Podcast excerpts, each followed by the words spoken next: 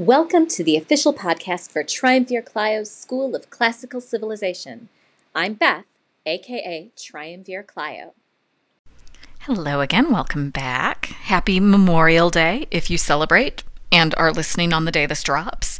And if not, happy whatever day it is. A very merry unbirthday, unless it is your birthday, in which case, happy birthday. I think that covers all bases. today, today we start a new playwright, and I get to enjoy a lovely Dina Berg translation that's not in the public domain. Uh, you can find it too, I'm sure. There are libraries. You can buy it from your local bookstore, or you can read the public domain translations that are available online. But I'm getting ahead of myself. I should introduce our playwright first. Publius Terentius Afer, or simply Terence. He lived from around 195 to 159 BCE, making him a contemporary of Plautus.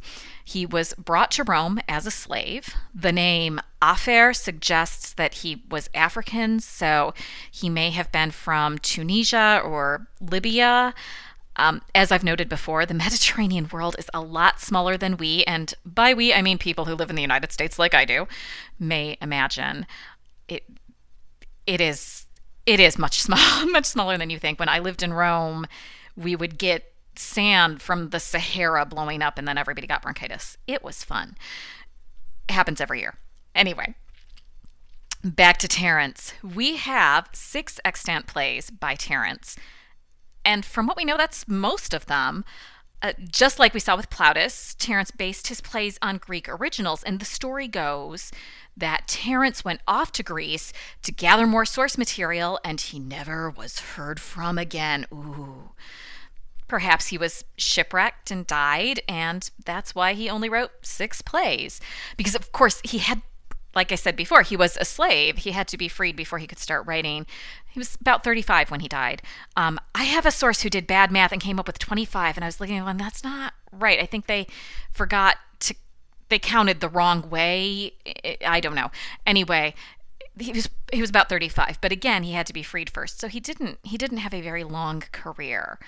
Uh, so he it could be that he he died and that's why he only wrote six plays it could be that he only wrote six plays period that you know he just i'm sure he was never heard from again but that doesn't mean that he died immediately it could be that he just never found never found anything inspiring to continue writing um, the plays are, in approximate chronological order, Hecyra, Andria, Heauton Timorumenos, Phormio, Eunuchus, and Adelphoi. And that is the order in which we will tackle them. So today we start with Hecyra, or the mother in law. I, as I already said, am using Dina Berg's translation. Um, my text is from 1999. I don't know if that's exactly the date of the translation, but that's the copy. That's the publication date that I have. You should be able to find the Henry Thomas Riley translation for free online. That one's old, it's in the public domain. He's perfectly serviceable. Obviously, if you can get something more recent, I recommend it. I really do like Dina Berg as a translator, so I'm I'm very happy to have her translation. Hecyra premiered around 165 BCE, and it was performed at least two more times that we know of. And um, yeah, I'm going to save that for the summary because it is all described in the prologue. So yeah, we'll get back to that. Uh, Hecyra is based on a couple of Greek plays that no longer survive. Um, it includes the usual stock characters that that we're familiar with.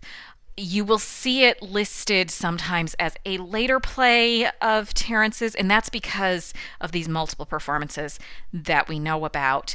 Um, I did find one paper that argues that it really should be considered the first. I have other sources that say Andria is the first, but I already had it first on my list of Terence to do. So Hecyra, we're doing first, and we'll do Andria as our next Terence instead. They premiered around the same time. Anyway, uh, our characters, uh, usual stock characters. We've got some courtesans. We've got Philotas, Sira, and Bacchus.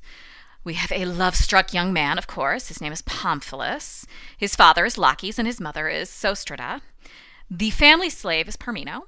Pamphilus is already married to Philomena, whose name we hear but who never actually appears on stage. She has no lines. She is referenced a lot, but we never actually hear from her. Her father is Phidippus, and her mother is Myrrhina, and their family slave is Sosia. The play is, of course, set in Athens, and the stage is set in a manner that we're used to. The, uh, we actually use all three of the houses, those upstage entrances. We've got uh, the house of Phidippus, the house of Laches, and the house of Bacchus. There's also a shrine to Venus on stage. Uh, and then the right and the left entrances, as usual, go to the forum or to the harbor. So, with our scene set, we will take a short break before going through the plot.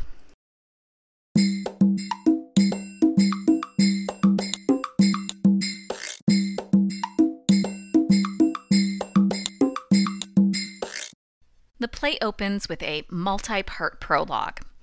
The first prologue is from the second performance. It introduces the title and explains that everyone missed the first performance because the circus set up next door and the audience ran out to see the tightrope walkers instead. So Terence made some edits because he refuses to serve leftovers. And since you've seen Terence's other plays, please watch this one too. Then we get the prologue from the third performance. After much digression, we learn that the second performance was interrupted by someone shouting gladiators in a crowded theater, which had the same basic effect as shouting fire, although there's no record of people dying. So Terence is going to try again. Sit down, behave, and watch the freaking play. The actor delivering the prologue exits, and Philotas and Sira enter from Bacchus's house. Philotas bemoans the lack of good customers. The men all swear to be true, and then they go and get married and stop buying her services. Sira, being older and wiser and with better insurance, responds by saying that that's why she always says not to get emotionally attached to one's clients. Parmeno enters from Laches' house. He's heading to the harbor to see if Pamphilus is home. You see, the young man has been off on business for several months and he's due home today. Parmeno is thrilled to see Philotas and content to see Sira. He sits down to chat with the two women, and we get the rest of the background of the plot. Pamphilus had been in love with Bacchus, but then his father pestered him to get married until he actually did. Pamphilus married the girl next door, but he got cold feet. He didn't really want to marry her. He was still in love with Bacchus. Now, I mean, he didn't get cold enough feet not to get married, but he never consummated the marriage. And now he's stuck. He doesn't want her, but he can't divorce her because then their lack of marital relations will be revealed. So he did the only logical thing and ran away for a while. And his father ha- runs off to live at their farm in the country so that hopefully, you know, Philomena, the bride, can be more content stuck living with her mother in law. Oh, well, at least for a while. Because then Philomena just went crazy. Sostrata, her mother in law, insists that she doesn't know why their relationship fell apart. But eventually, Philomena ran off home and she refuses to come out. And because the only purpose of this scene is to set up the plot, the three characters say farewell and exit to go about their business. And honestly, we never see either um, Philotas or Sira again. Laches enters from his house, followed by Sostrata. He is furious that Sostrata has gotten into some sort of argument with their daughter in law, leading to the young woman running home to her own mother. Sostrata insists that she has no idea what caused it. They were getting on great until one day Philomena just stopped speaking to her. Sostrata would walk into the room and Philomena would get up and leave. She has no idea why this behavior change. Uh, the argument between Laches and Sostrata is interrupted by the entrance of Phidippus. Phidippus calls back into his house to Philomena. He tells her that he should force her to go back to her husband's house, but she's his little girl and he just can't say no to that face. Laches is thrilled to see his neighbor. Surely Philomena's father can clear up the reason that she ran back home. But Phidippus is as clueless about the matter as Sostrata is, except for the fact that Philomena is adamant that she won't go back until her husband has returned home. And he has no intention of forcing his daughter to do something she doesn't want to do. Phidippus and Laches exit to the forum. Sostrata throws up her hands, tells the audience that she's innocent in this matter, and exits back into her house. Pamphilus and Parmeno enter from the harbor. Pamphilus grumbles about his love struck state. He married Philomena because he was told to, even though he was in love with another woman, and now his wife has run back to her parents because clearly she and his mother can't get along. I mean, someone must be to blame. Oh, just wait until we get who really is to blame. Unless you've already read ahead, in which case you know. Anyway, Pamphilus tells Parmeno to go inside and announce his arrival, but before Parmeno gets a chance, they hear a commotion, including Myrrhina telling Philomena to keep quiet. Pamphilus decides that he must find out what is going on with his wife, and he runs into Phidippus's house. Parmeno shrugs and says there is no way he's getting into the middle of this mess. Yesterday, everyone blamed Sostrata, and he doesn't want to risk everyone deciding to blame him instead. Sostrata enters. She's heard the commotion next door as well and is worried. Parmeno stops her before she gets to the door, though, reminding her that they won't let her in anyway. She is relieved to learn that Pamphilus is home and hopes that he'll help Philomena feel better. Pamphilus enters in tears. As she dries his eyes, Sostrata grills her son about the condition of her daughter in law he does his best to answer her questions without actually answering any of them until she eventually goes back into her own house. Pamphilus sends Parmeno off to fetch their baggage handlers. Parmeno grumblers that they grumbles that they could find their way home by themselves, but he does as told and exits to the harbor. Pamphilus soliloquizes about what he has discovered inside. You know, how they say you should never ask a woman if she's pregnant unless you see the baby crowning? Yeah, that's what Pamphilus discovered inside. It seems that shortly before the wedding, a stranger had his way with Philomena and stole her ring, uh, which makes it sound like this was not a consensual encounter. Myrrhina begged Pamphilus to say the baby was is his, or just keep quiet about it while Myrrhina takes care of it. Um, exposure, as you may recall, was not an uncommon practice for dealing with unwanted babies. And then he can just take Philomena back as though nothing has happened. As if he could do that. Pamphilus has to stop talking though because he sees Parmeno and the baggage handlers coming and he doesn't want anyone to know about the baby. Parmeno and Sosia and the baggage handlers all enter from the harbor. Sosia leads the handlers off into Laches' house. In order to keep Parmeno away for a while, Pamphilus makes up an errand for him. He tells Parmeno to wait for Callidamedes at the top, at the temple on the very top of the hill, that, that really, that really, really high hill, that one. He should wait all day if he needs to. Parmeno is not thrilled with this, but he dutifully exits. Pamphilus goes back to soliloquizing over what he should do about his marriage and the baby that his wife just had. This time he's interrupted by the entrance of his father and father in law. As far as the old men are concerned, everything should be good now. Philomena was just waiting for Pamphilus to come home, and now he's home. But Pamphilus definitely doesn't want her now, but he can't tell them the truth. So he says that it's because Philomeno, Philomena and Sostrata simply cannot live together in peace, and he, if he must choose between his wife and his mother, he will always choose his mother. A boy's best friend is his mother, right? And with that, he exits into his parents' house.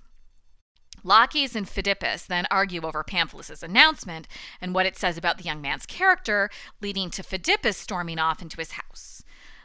Laches, however, decides that this is further proof that the whole matter is Sostrata's fault, and he exits into his house. Myrrhina enters. Phidippus heard the baby cry, and now he knows the real reason Philomeno came home. Phidippus enters, and, well, Okay. My grandfather was one of those full term preemies. You know, he was born too close to the wedding date to have been born full term, so he must have been a preemie, but you'd never know it to look at him. And that's what Phidippus thinks. I mean, this baby was born less than nine months since the wedding, but he looks so big and healthy, so how wonderful! And as we all know, having a baby fixes every problem in a marriage. But Myrrhina reminds her husband that Pamphilus had a thing for that other girl on the street, Bacchus, right? And she thinks that he's still in love with her. Myrrhina suggests that Phidippus go and talk to Pamphilus alone. Phidippus starts to, but then he loses his nerve and goes inside his own house instead. Myrrhina throws up her hands and reiterates how her daughter was assaulted and her ring was stolen, and in this telling, it definitely sounds like Philomena was raped.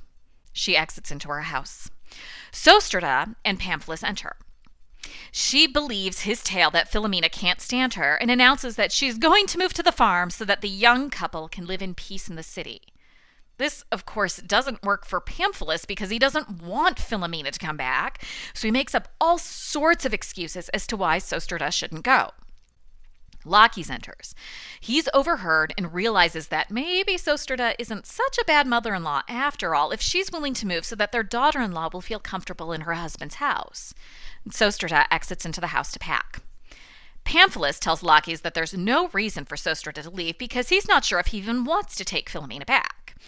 Phidippus enters. Laches tells him that Sostrata is moving to the farm. Phidippus says that we've been blaming the wrong mother in law the whole time. All the trouble has been caused by Myrrhina keeping Philomena's pregnancy a secret. Now, Pamphilus is stuck between either acknowledging the child or exposing Philomena as an adulteress, while the men argue over whether the cause of all this trouble is Pamphilus's poor relationship with Bacchus, or sorry, prior relationship with Bacchus. Honestly, it's a pretty long scene, but it doesn't amount to much more than that. And, uh, well, I mean, there's also that, and then Phidippus exits to find a wet nurse. To settle things, Laches sends for Bacchus. She enters. Laches accuses her of continuing to court Pamphilus as a customer. She replies that she has not done any such thing. Phidippus returns with the wet nurse and sends her off into his house. And then he tells Laches and Bacchus to go inside too and reassure everyone that Bacchus has ended her relationship with Pamphilus. And they exit. Parmeno returns from the temple on the hill, having utterly failed to find Callidamedes, since he doesn't exist. Bacchus enters from Phidippus's house, much to Parmeno's surprise. She tells Parmeno to go and fetch Pamphilus, which he's in no mind to do, having just spent all day trying to find the fictitious Callidamedes, but she ultimately wins him over, and he exits. Bacchus soliloquizes over how pleased Pamphilus is going to be to learn that she has saved his child. And it's all due to this ring that he gave her about nine, ten months ago. This ring that he stole from a woman he'd raped. And in Bacchus's telling of the tale, there is no doubt about what he did. Well, when Bacchus went into the house just now, Myrrhina recognized the ring as the one that had been stolen off Philomena 10 months ago, meaning the baby was Pamphilus's this whole time. Parmeno and Pamphilus enter. Parmeno has explained everything Bacchus just told the audience, so Pamphilus is caught up on the plot. Pamphilus is relieved, relieved by this turn of events and very happy to see Bacchus. She reassures him that his father is still in the dark about all of the details and tells him that his mother in law thinks he's A OK, which I really don't know why. Um, he's a horrible person. I'll come back to that. Parmeno is thoroughly confused, and Pamphilus refuses to clue him in before exiting into the house. Parmeno shrugs, and that is where the play ends.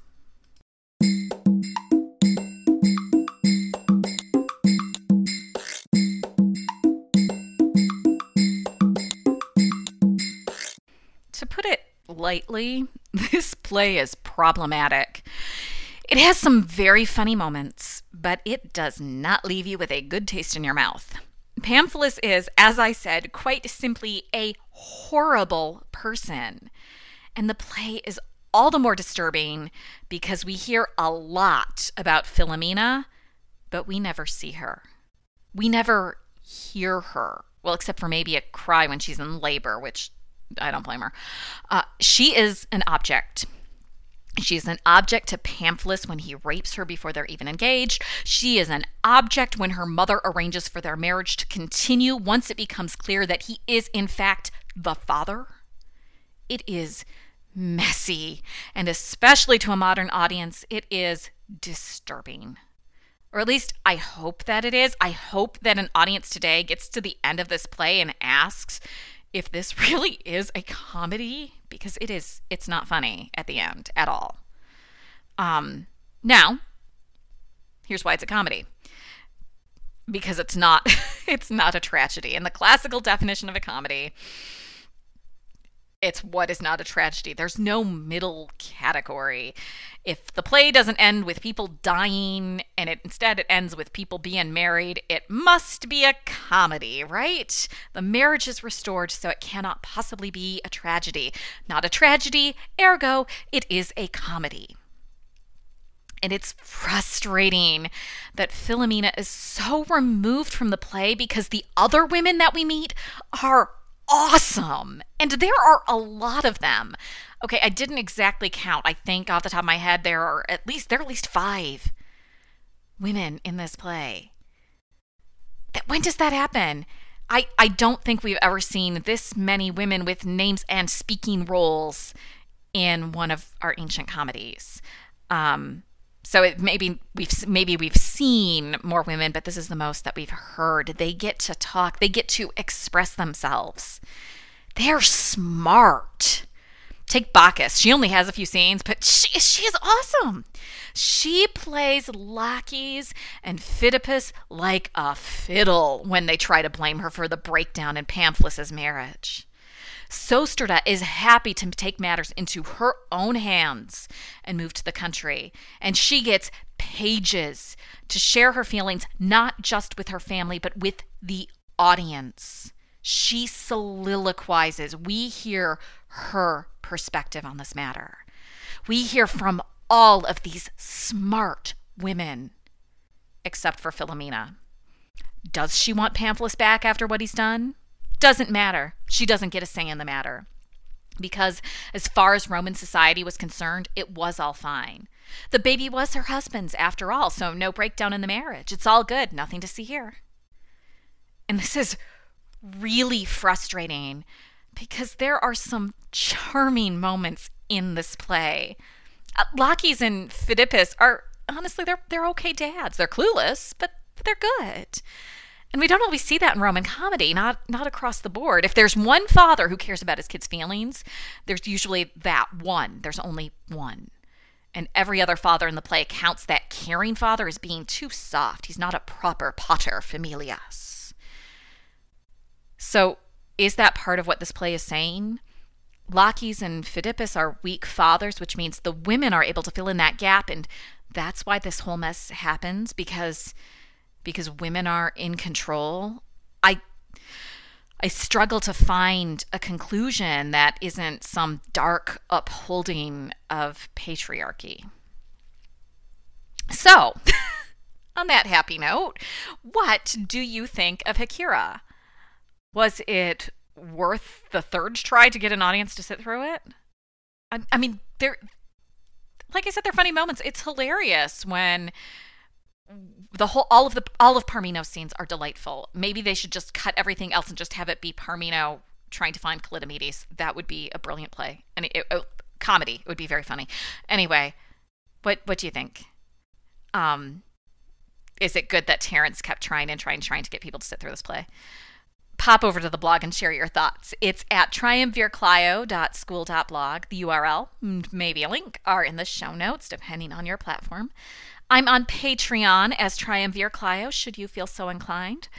No reading for the next episode. Uh, we are getting ready to start Virgil, and I think his bio is important enough, detailed enough, long enough that I don't want to try and shove it into the f- intro of the first of his works. So, next up will be an introduction to Virgil. I will talk to you then. You can join the discussion of this and everything covered in this podcast by following the link in my show notes. And if you're enjoying what you've heard so far, please consider supporting the show with a monthly donation of your choosing, just like public radio.